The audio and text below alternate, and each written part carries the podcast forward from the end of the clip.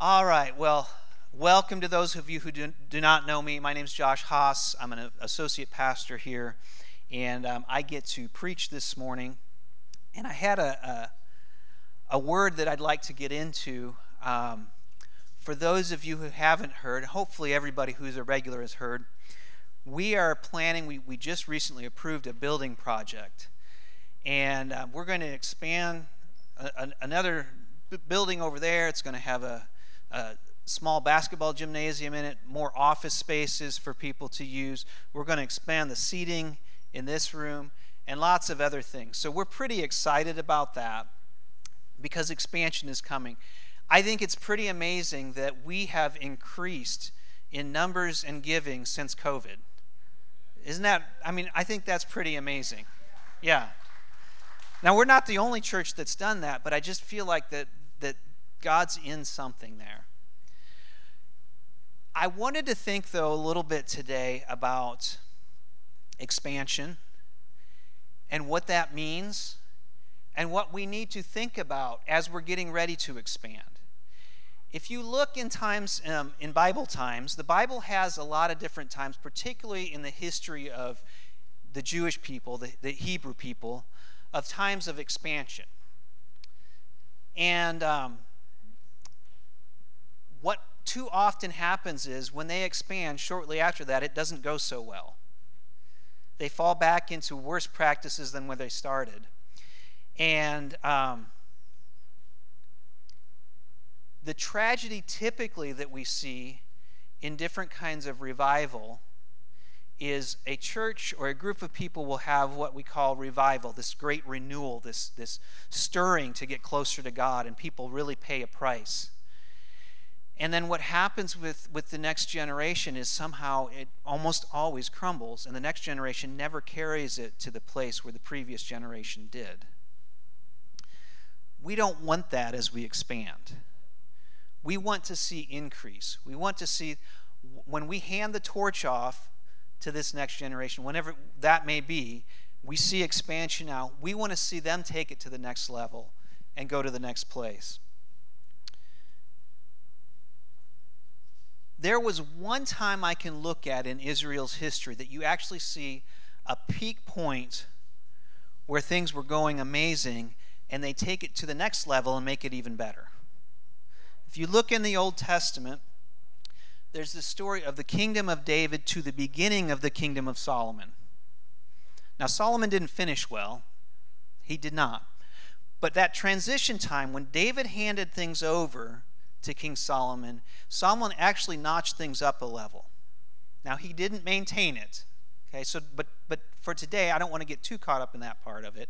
I want to recognize that actually the beginning of Solomon's kingship, he actually raised it up a level. And that's what I want to do, and I want to actually continue that as we move forward. I'm going to give a, a few potential downfalls of success. Now, don't get too bummed out. I'm not saying we shouldn't be successful, but there are some things that we need to guard against because if, if, if we're not intentional as we have success, we'll fall into some things that could trip us up and, and actually make that success a curse to us. Here's one thing that I see happening as, as people become successful, as groups become successful when you become successful, there's a tendency to start thinking, even unintentionally, that you're better than other people. Right? This happened with Israel.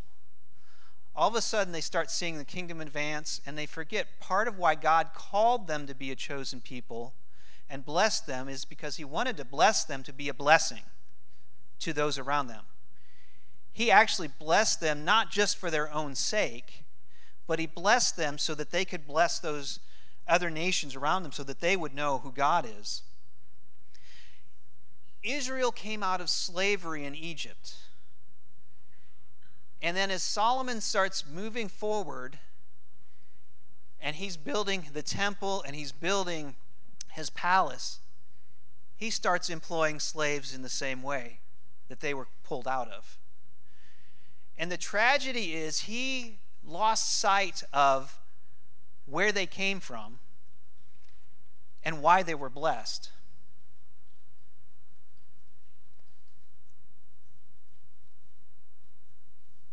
Hang on, my notes are all cattywampus here.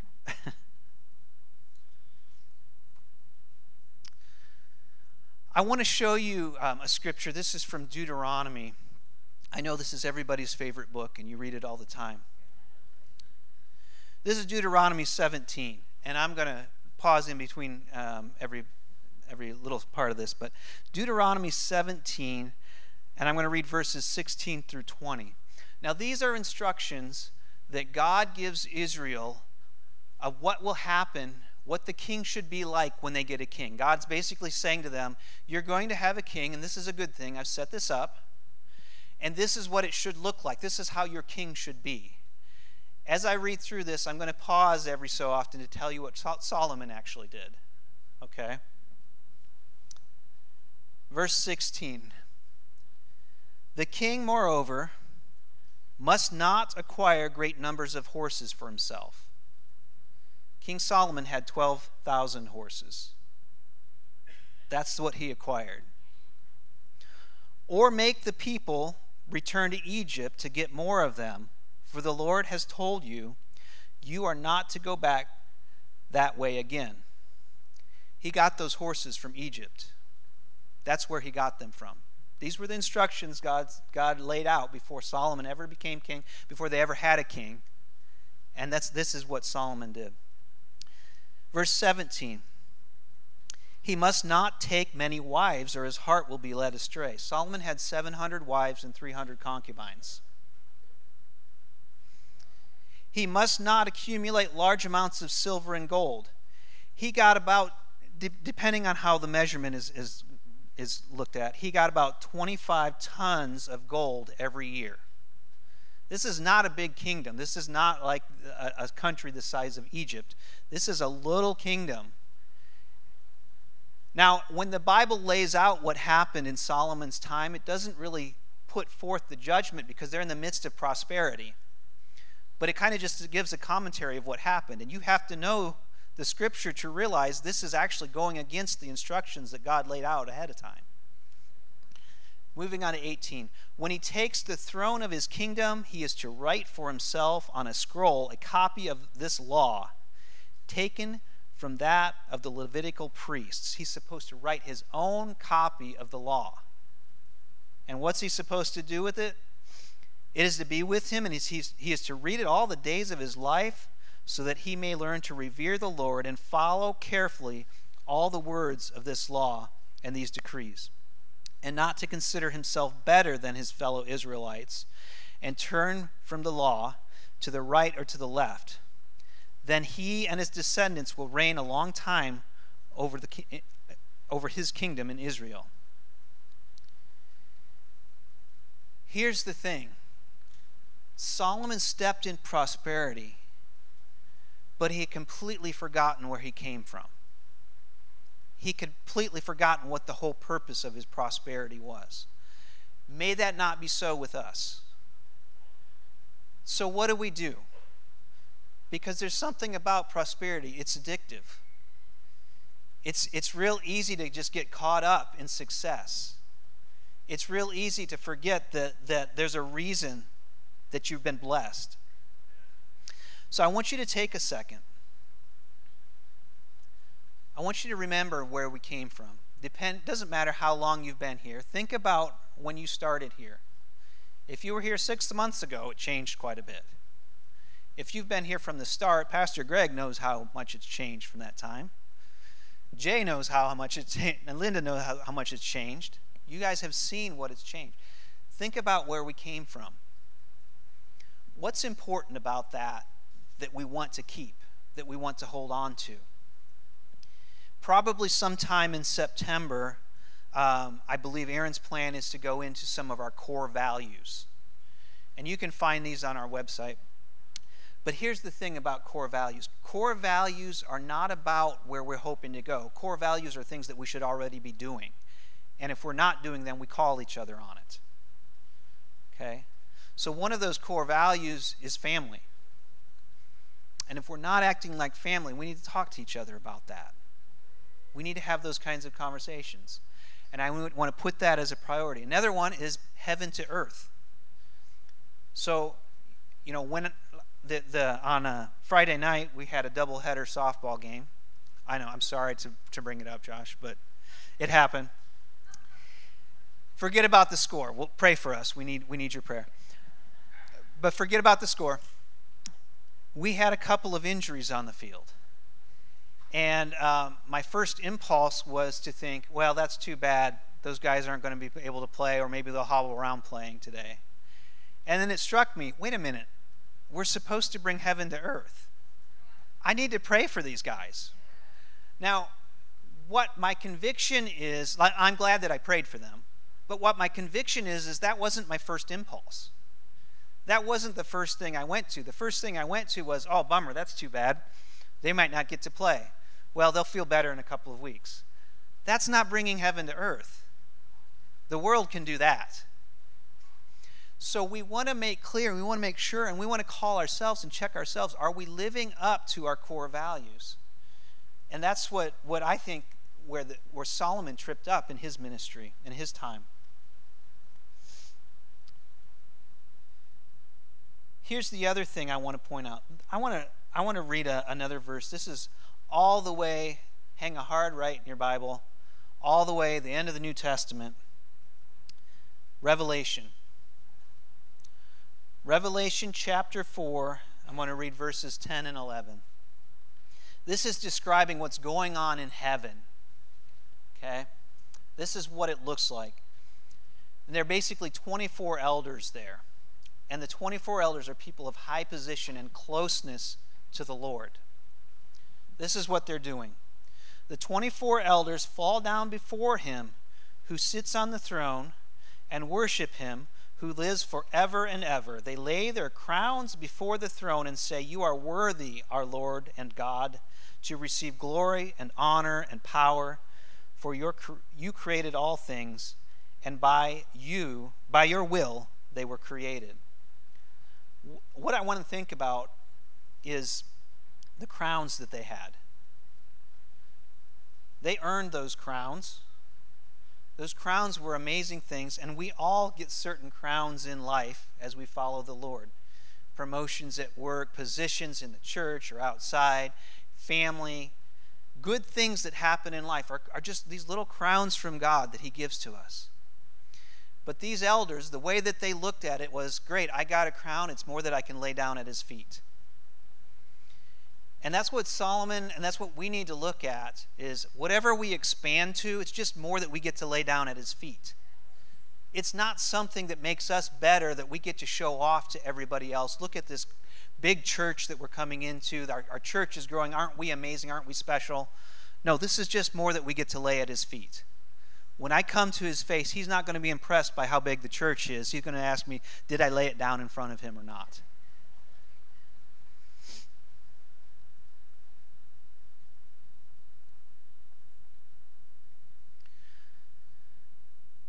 Here's the second thing that can trip us up.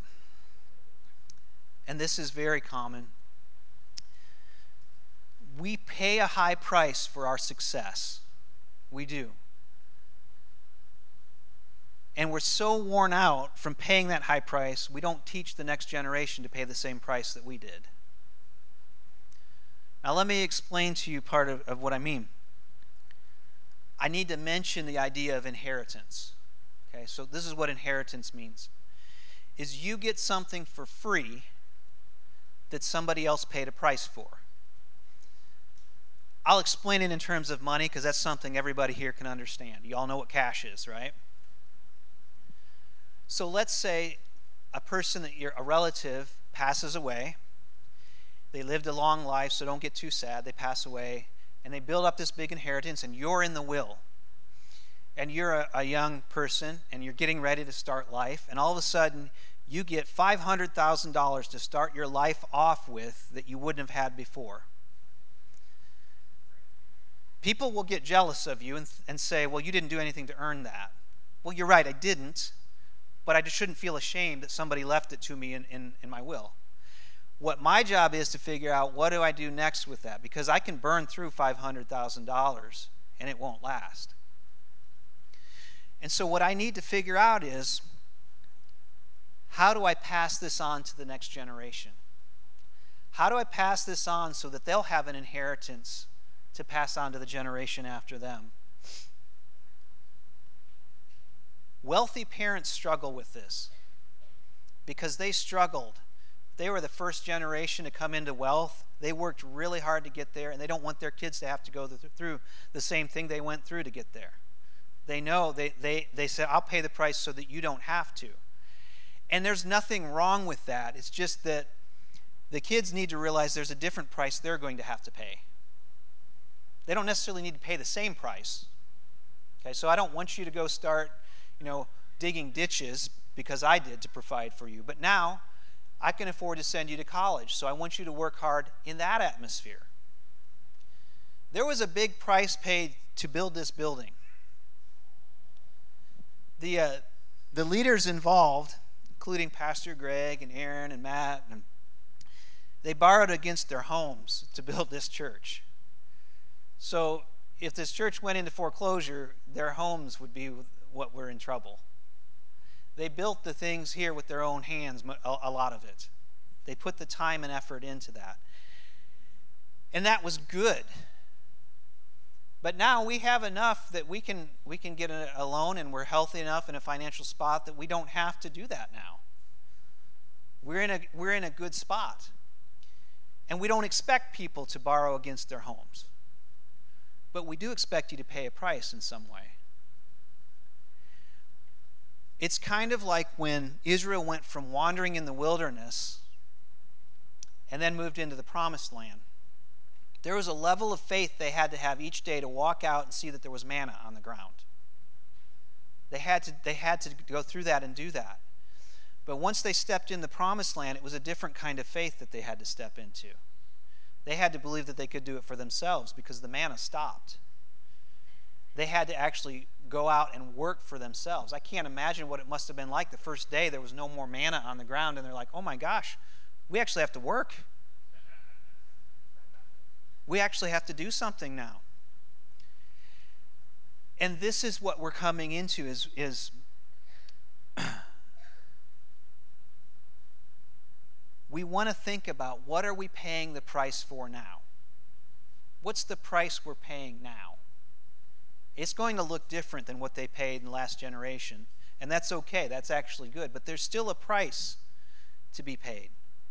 Now we can we will live this generation will live fine if we do nothing.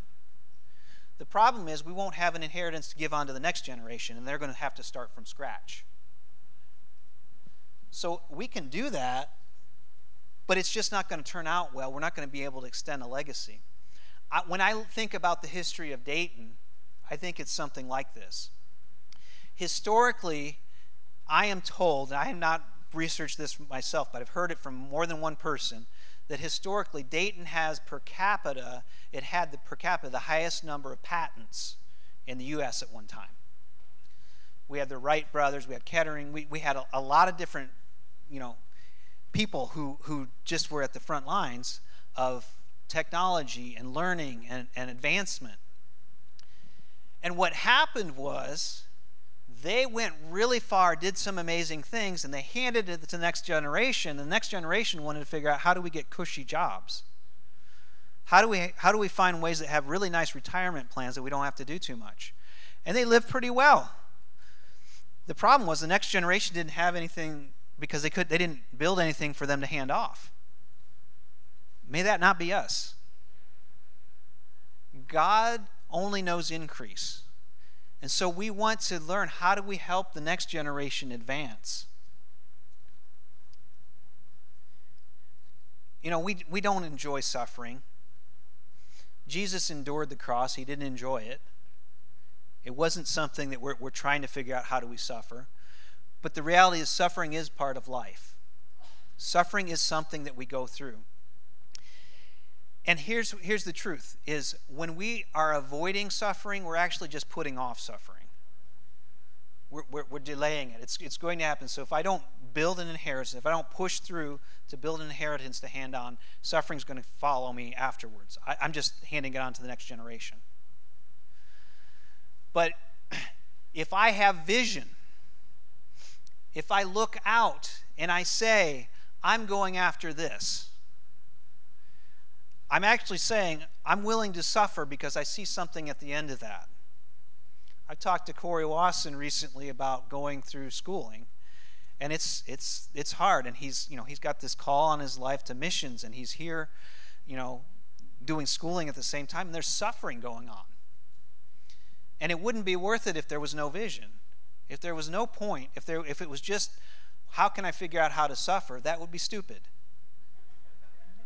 I, I am not, you know, I am not a masochist. I'm not trying to figure out a way to how to harm myself. But if I see at the end of that, if I work hard, there's something at the end of this, I will go through things so that I can get to that. Angie and I tomorrow celebrate our 24th anniversary.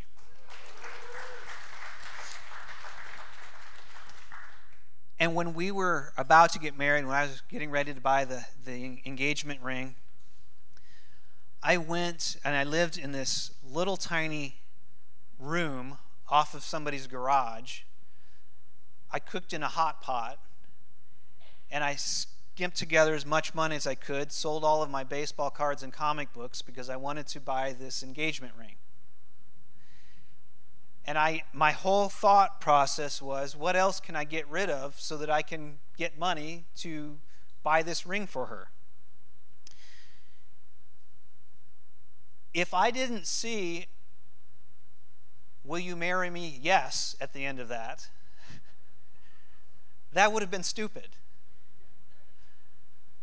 But because I could see, yes, I do at the end of that, it all made total sense and it was all totally worth it. I didn't even think about how hard it was at the time because my vision was carrying me into something bigger and better. And yes, it was worth it. I would do it again every day, all over again. So, what is our vision?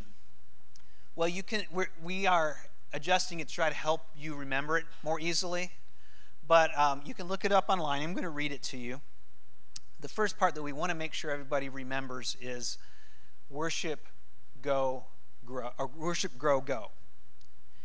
And so basically, as we worship, is love God, grow is love ourselves, and go is love our neighbors. You can find this on our website if you want to go back and look at it. And then I want to read this part. This is the part that's harder to remember, but it is really who we are. This is our vision a family of transformed sons and daughters worshiping and ministering to the Lord, growing together in a culture of honor while being launched as influencers for others to experience the real living Jesus in us who loves all. Now, you can't do that without paying a price.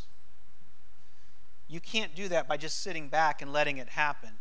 You have to pay a price to move forward in that. The other thing that I like about that, that vision is it's basically until Jesus comes back. There's no end in it. You're not like reaching the goal and you're done. You can hand that off to every generation. You can always walk in more honor, love, and connection to God. And so this is an infinite kind of thing. We're not trying to win, we're trying to propel this and hand the baton to the next and continue to build it higher and higher.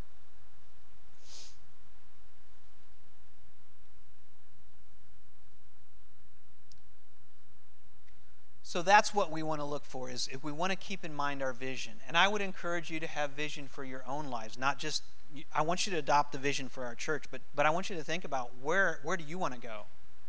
What do you want to, you know, if you're if you're sitting next to your spouse or if even if you're single, what do you want to be sitting in the rocking chair at 95 years old looking back on? Did I have a run or what? Wasn't that amazing? What do you want to look back on? And, and think, yes, that is what I wanted. I went after it. And it's not about did you hit every goal you were going after, it's about did you chase it? Did you go after it's all about the process. The best memories I have aren't necessarily the goals that I've achieved, it's the process of getting toward those goals, and some of those you miss. But the whole process is part of the joy of it.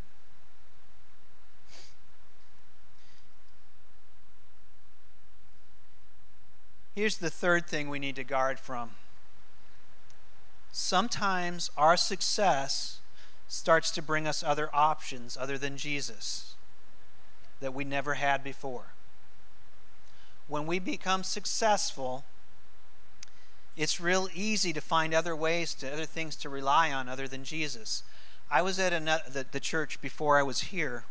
We had an amazing thing happen. We had a multi million dollar donation to the church. We were a church that was pretty much all volunteer, very similar to what we're like now. And all of a sudden, overnight, we were able to bring on about five full time staff.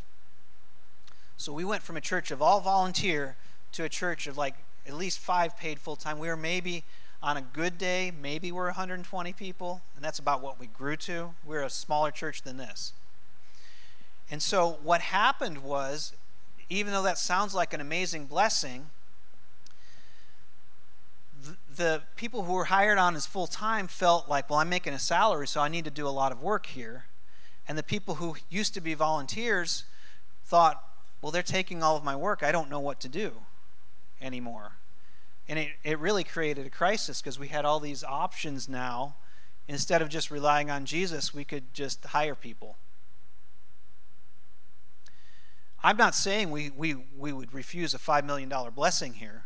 So, you know, if you have your checkbook out and you put it away because I just said that, no, correct that. Go ahead and send it. We'll figure it out. But what I'm saying is, what happens is all of a sudden you notice other options that you start to think, well, we've got it together now. We don't need to rely on Jesus. Now, nobody does this intentionally, it's just kind of where you slip into. You start thinking, well, how can I buy my way out of this instead of how can I pray my way out of this? I think a lot of the amazing radical stories of healings and miracles in third world countries that a lot of people are so impressed by um, and we've seen some amazing miracles here, so, so don't think we don't see them here. But you hear even more crazy stories in, in third world countries. A lot of times people think that they have more faith there.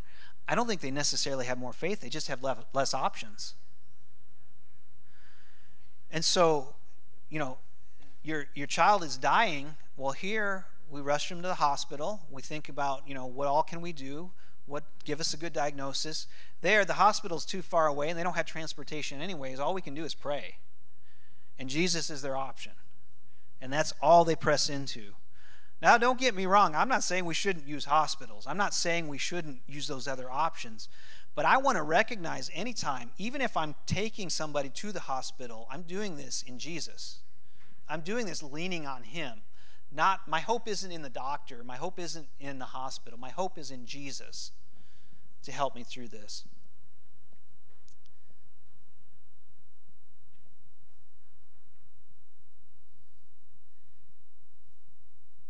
There's different kinds of faith that we'll walk in. And so now the faith that we have to have is not that God's going to to provide so that we can deal with, you know, parking space because we'll have more parking space. Now the faith is all right, how do we fill and manage the new things that we have? I have to have faith. So the, the next question that, that I want you to ask is what do we have faith for that we can't do without Jesus?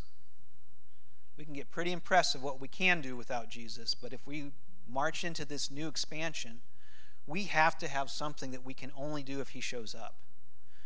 We have to be thinking about that way in our lives. And we have to be thinking about that way in the church.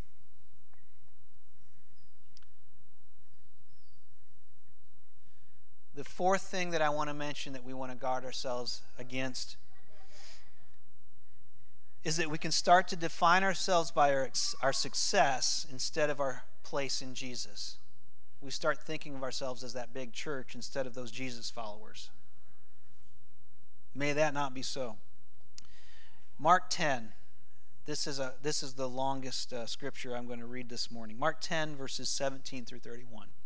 This is a story about a confrontation. It's pretty well known one, so you might have heard it if you've been in the, in the Word at all. Starting with verse 17. As Jesus started on his way, a man ran up to him and fell on his knees before him. Good teacher, he asked, What must I do to inherit eternal life? Why do you call me good? Jesus answered. No one is good except God alone. Which, by the way, he still answered the question, so he must be God.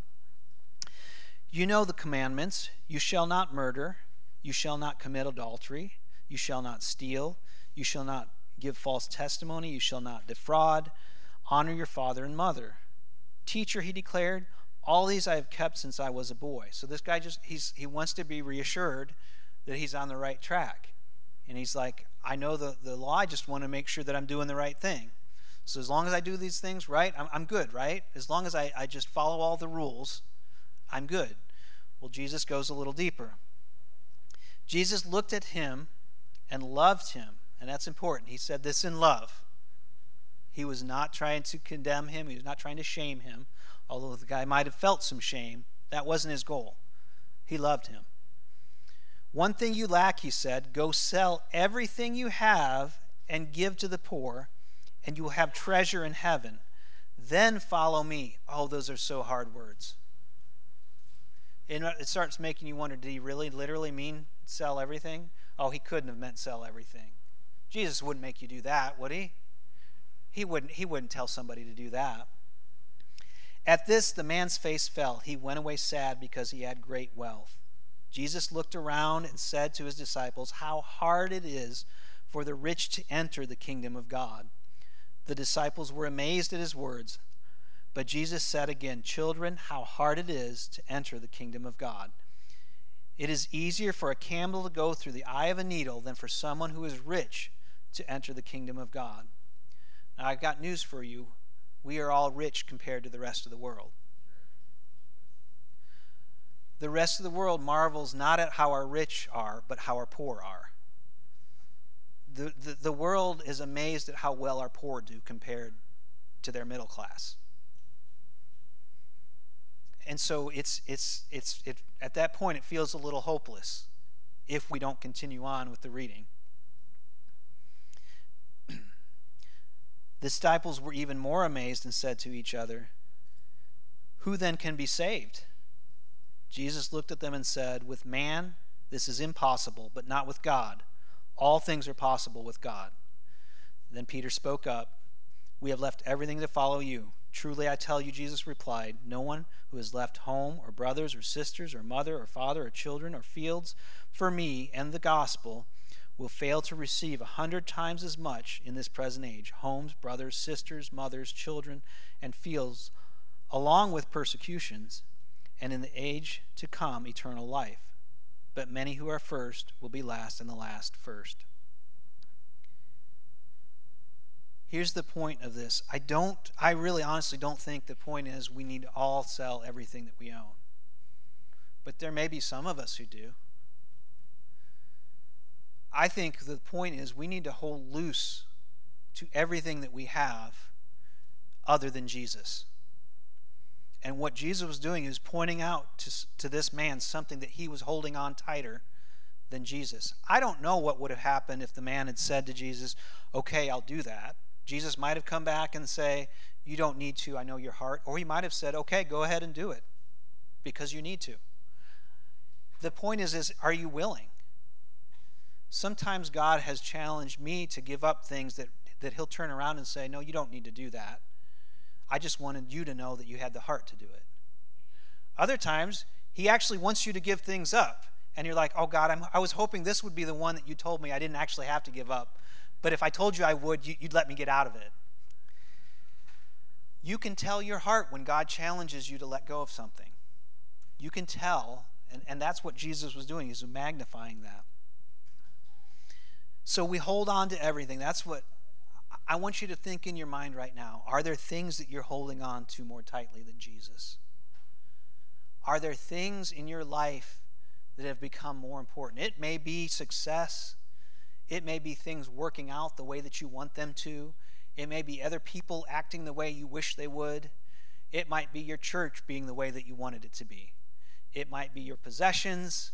It could be your, your things that you do in life. So many different things. But is there anything that you're holding on to that your life would not have value other than Jesus? That's the question we want to answer. And as we advance, as we expand, we don't want to hold on to anything more tightly than we hold on to Jesus. And part of the things, one of the things that, that I really admired about what Aaron did as we were talking about expanding was we'll plan this, we'll be ready to move on this, we'll have the money into this, and if God shows up and He says, give all that money away, we're going to do that. Even if it makes it harder and puts us in a better spot. If we know that it's God, if God's calling us to something, we want to do that. Because it's not going to it's not going to be worth it even if even if it becomes big and it feels successful, if we know that we didn't follow him into it, it's not going to be worth it.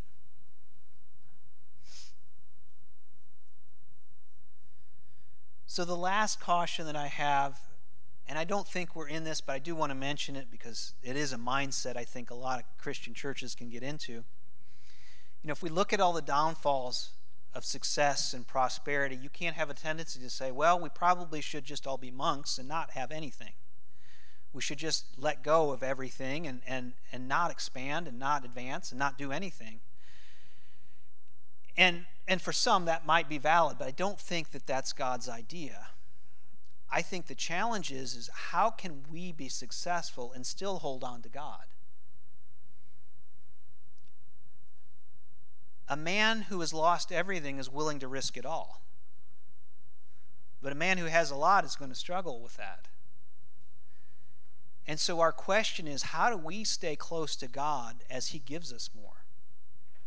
How do we continue to pursue Him and go after Him? And what can be the tendency is as you grow, as things happen, is, is you have a tendency to want to stay safe because we've got so much. We've got more to lose now.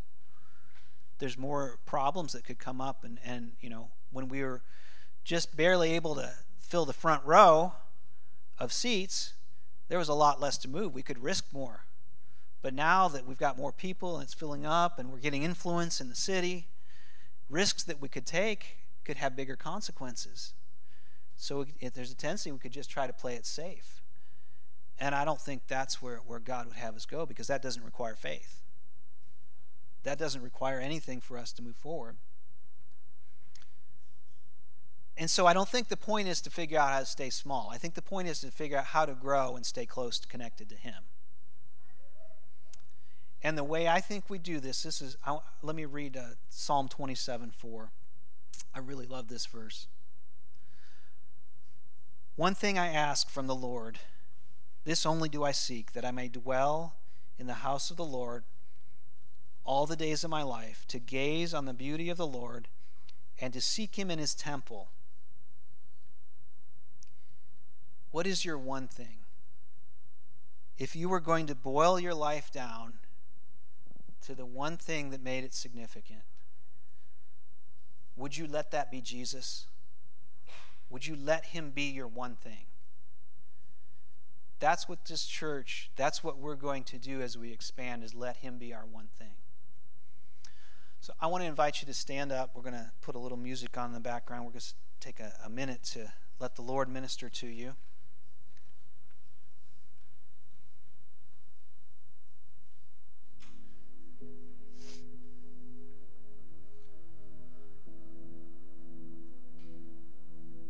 Want you to ask the Lord to show you.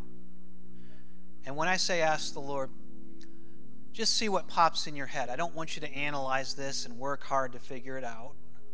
When you ask the Lord a question, just see what pops in your head. I, I want to, you to let the Lord speak to you on this. I'm not asking to do this because I want you to, to navel gaze and self analyze a lot. I'm not asking for that. But I just want you to ask the Lord the question Is there anything that I'm putting in place of you to be my one thing? Is there anything that I have? And this is a question I'd encourage you to ask regularly. And as He shows you anything, and maybe you say, No, He is my one thing. I want you to put your hands out, palms up. I want you to just. Uh, Repeat after me Lord Jesus, I give these things to you. And I invite you to be my one thing. I invite you to show me anything in my life that I need to change. And I ask you to give me the power to change it. In Jesus' name.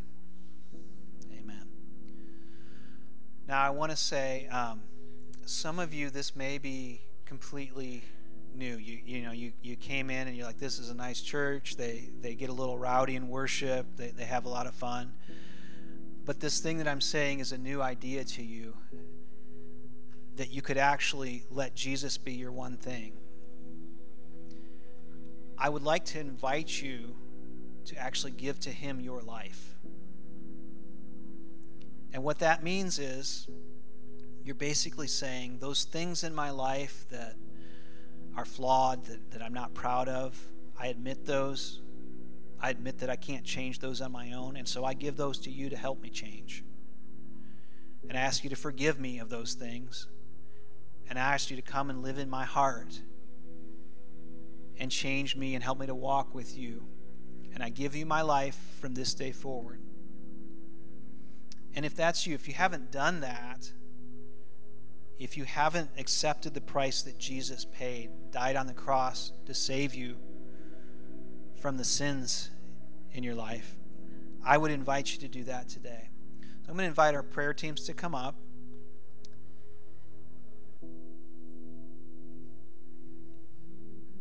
And if you have other prayer requests, if you need healing in your bodies, if you have uh, just life circumstances going on and you need prayer for that, or if you just want somebody to pray with you because you want to, to know more about this guy named Jesus and you want to give your life to him, I'd invite you to come forward for that now.